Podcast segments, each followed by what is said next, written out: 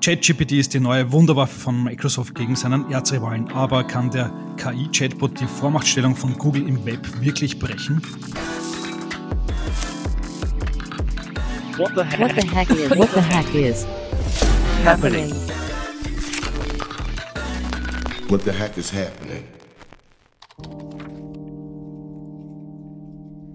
Alarmstufe Rot bei Google. Eine neue Software begeistert die Massen und sie könnte die Internetsuche für immer verändern. ChatGPT hat in wenigen Wochen 100 Millionen Nutzerinnen erreicht. Instagram hat dafür 2,5 Jahre gebraucht, TikTok 9 Monate. Die User sind begeistert. ChatGPT schreibt Code, Hausaufgaben, Gedichte, Artikel, quasi wie ein guter Online-Freund, dem man 24/7 mit allerlei Aufgaben betrauen kann und der dann in Sekundenschnelle liefert. Wer braucht dann noch Suchanfragen und Linklisten, wenn ChatGPT alles erledigen kann? Die ganz große Gefahr hinter ChatGPT ist aber Microsoft. Der Software-Riese und Google-Erzfeind hat erstmals 2017 in OpenAI von CEO Sam Altman investiert, dann 2019 eine Milliarde und 2023 schließlich satte 10 Milliarden Dollar. Klarerweise läuft die künstliche Intelligenz seither exklusiv in der Microsoft Cloud Asia. Jetzt ist ChatGPT und die grundlegende Technologie GPT-3 in die Suchmaschine Bing und den Browser Edge von Microsoft integriert The largest software category on planet Earth, search. Viele Jahre lang haben wir uns an Google gewöhnt und niemand hat das Suchmonopol und die Vormachtstellung des Chrome-Browsers in Frage gestellt. Doch jetzt ist wieder Bewegung drin, denn erstmals scheint es möglich, dass Googles Internetmacht gebrochen werden kann. OpenAI-Chef Sam Altman ist da ziemlich direkt. Google sei ein lethargisches Suchmonopol, hat er gesagt. Und das soll jetzt gebrochen werden. Also, wie gefährlich ist ChatGPT wirklich für Google? Aber beginnen wir mal vorne. Google ist der unangefochtene Platzhirsch bei Online Search mit einem Marktanteil von 90% weltweit, auf Smartphones sogar noch mehr. Daneben sind Bing von Microsoft, Yahoo, Yandex oder DuckDuckGo Zwerge.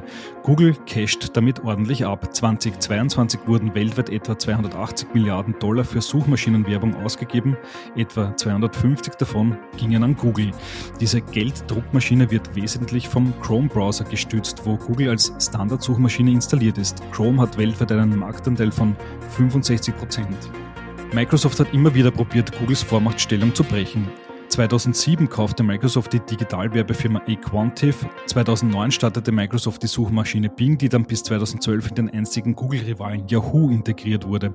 2011 startete Microsoft eine Partnerschaft mit Facebook, um die Suchmaschine Bing mit Daten aus dem Social Network zu stärken. Und 2013 kaufte Microsoft Nokia, um sich gegen Googles Android zu rüsten. Googles Dominanz bei Search wuchs und wuchs und wuchs. Bis jetzt, denn erstmals sieht es so aus, als würde es eine Software geben, die besser ist als das Suchfeld von Google.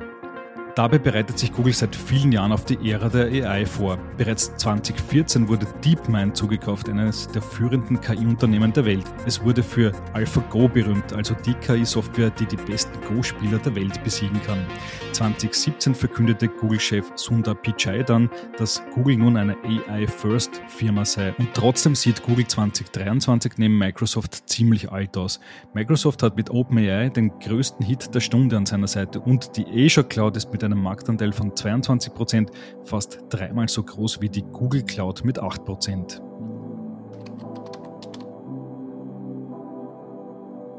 ...100 Millionen User in ein paar Wochen. Die Chat-GPT-Explosion hat die Alarmglocken bei Google schrillen lassen. Das ging so weit, dass sogar die beiden Gründer Larry Page und Sergey Brin, die eigentlich 2019 zurückgetreten sind, zurück im Unternehmen sind, um höchstpersönlich an der Antwort auf ChatGPT mitzuarbeiten.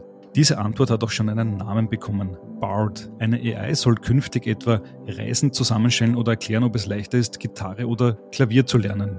Technisch kann Google sicher einiges bei KI. Immerhin gibt es mit Lambda spätestens seit 2021 einen Chatbot, der ähnlich Fragen beantworten kann wie ChatGPT. Von einer Veröffentlichung hat Google aber abgesehen, denn 2022 hat der Google-Entwickler Blake Lemoine behauptet, dass Lambda Empfindungen und ein Bewusstsein wie ein Mensch entwickelt haben soll. Google versuchte Informationen darüber zu unterdrücken. Man wollte wohl keine Unruhe über eine nahende, übermächtige KI stiften. Lemoine ist mittlerweile arbeitslos. Doch nun muss Google unter Druck von ChatGPT Lambda doch auf die Massen loslassen. Denn Microsoft hat ChatGPT bereits für die ersten User in die Suchmaschine Bing und den Browser Edge integriert und Google muss aufholen. Google CEO Sundar Pichai hat in einem internen Memo die komplette Google-Mannschaft aufgerufen, um den ChatGPT-Konkurrenten BART zu testen. Noch konnten wir BART nicht testen, aber alleine die Ankündigung von Google wirkte ziemlich unrund und überhastet. Der Google-CEO versuchte mit einem Blogpost Microsoft und OpenAI in die Parade zu fahren und verkündete spontan einen Tag vor der Microsoft-Pressekonferenz die Neuigkeit zu BART. Allerdings hat er seiner eigenen Firma damit die eigene Pressekonferenz abgeschossen, die dann einen Tag nach der von Microsoft stattfand. Da wurden Journalisten aus Dutzenden Ländern eingeladen, um dann nichts wirklich Neues zu sehen zu bekommen. Und dann gab es auch noch einen fetten Patzer bei der Demo von BART. Die KI gab eine falsche Antwort zum James Webb Teleskop. Der PR Supergau kostete Google an der Börse satte 100 Milliarden Dollar, weil der Aktienkurs einbrach. Ziemlich peinlich das alles. Ich glaube, der Punkt ist, dass Google, was Produktlaunches betrifft, unglaublich schlecht ist. Also es gibt eigentlich keine Firma, die so oft fällt. Und was war jetzt das letzte Google-Produkt, das wirklich gezündet hat? Das war wahrscheinlich Google Fotos. Das ist wann gekommen? 2012, 2013. Das große Problem für Google bei KI-Chatbots ist, sie bedrohen die Google-Suche. Denn wenn die KI eine Antwort gibt, dann muss der Nutzer nicht mehr auf Links klicken und Google verdient keinen Cent mehr. Aber nicht nur deswegen ist der Internetkonzern so zögerlich bei der Einführung solcher Tools. Diese haben nämlich eine Reihe von großen Problemen. Ein Problem sind die Antworten. Prinzipiell sind AI-Chatbots nur so gut wie die Daten, aus denen sie die Antwort generieren können. Je mehr Menschen ChatGPT und Co. benutzen, umso öfter wird klar, dass die Bots noch voller Fehler sind, Lügen drinstecken und Stars gefaked werden können. Star-DJ David Guetta etwa hat die Stimme von Eminem imitieren lassen und daraus einen eigenen Track gebastelt. Ja, das Ganze ist, nun, ist ja nicht wirklich transparent. Ähm, und da kommt man dann schnell an die ethisch-moralische Front und an die Bias-Front, wenn man sich mit dem beschäftigt. Also solange wir nicht genau wissen, was da drin steckt, wird das sehr schwierig zu beurteilen sein. Außerdem muss man wissen, wie ChatGPT trainiert wird. Es sind nämlich bei weitem nicht nur riesige Rechner, die die KIs trainieren, sondern auch Heerscharen von Menschen in Billiglohnländern. ChatGPT-Macher OpenAI hat ab November 2021 die Outsourcing-Firma Samer damit beauftragt, Telearbeiterinnen in Kenia zu Dumpinglöhnen schädliche Inhalte zu markieren. Für einen Dollar 30 bis 2 Dollar pro Stunde mussten sie Texte und Bilder markieren. Ein Text etwa hat beschrieben, wie ein Mann Sex mit einem Hund in Anwesenheit eines Kindes hat. Auch wurden von den Billigarbeiterinnen Bilder mit Markierungen für Kindesmissbrauch, Vergewaltigung oder Tötung versehen. Das Trainieren von AI ist also ein ziemlich dreckiges Business. Stichwort dreckig. KI braucht viel Energie. Eine normale Google-Suchanfrage verbraucht etwa 0,3 Wattstunden. Das bedeutet, wenn man 20 Mal googelt, verbraucht man etwa so viel wie eine Energiesparlampe in einer Stunde. Wenn nun Suchanfragen von KI-Modellen beantwortet werden, dann könnte das vier bis fünfmal so viel Energie verbrauchen. Schon heute sind Cloud-Rechenzentren bereits für 1% der weltweiten Treibhausgasemissionen verantwortlich. Kein Wunder, dass OpenAI-Investor Microsoft emsig dabei ist, CO2-Zertifikate zu kaufen, um seine Emissionen zu kompensieren. Und schließlich geht es natürlich um Daten für die Werbung. Microsoft verspricht sich aus der Integration von ChatGPT nicht nur mehr Nutzerinnen für Bing, sondern vor allem eines, präzisere Daten für personalisierte Werbung. Neben Google ist Bing ein Werbezwerg, aber wenn nun Millionen Menschen mit Bing chatten, dann liefert das wertvolle Daten. Microsoft verspricht sich von ChatGPT umfassende Einblicke in die Wünsche der Nutzerinnen und das soll Werbetreibenden intelligentere Möglichkeiten bieten. Wer also Google als Datenkrake verurteilt, der muss auch bei ChatGPT ziemlich kritisch hinblicken.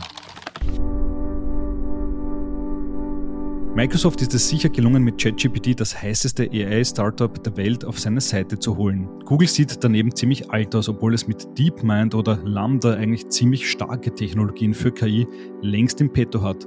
Klar ist aber auch, der ChatGPT-Hype wird sich widerlegen und es wird sich zeigen, was die KI in der Praxis wirklich taugt. Währenddessen hat Google Zeit, Bard in Stellung zu bringen. Einen entscheidenden Vorteil hat Google noch gar nicht ausgespielt. Android, das weltweit dominierende Smartphone-Betriebssystem. Wird Bard dort intelligent eingebaut, dann kann das Ding sicher abheben. Somit lässt sich sagen, Microsoft hat die erste Schlacht gewonnen, aber Google kann den KI-Krieg immer noch für sich entscheiden. Und dann gibt es noch mindestens drei große Unbekannte, denn was werden Apple, Facebook und Amazon 2023 noch aus dem Hut zaubern? Es bleibt also spannend.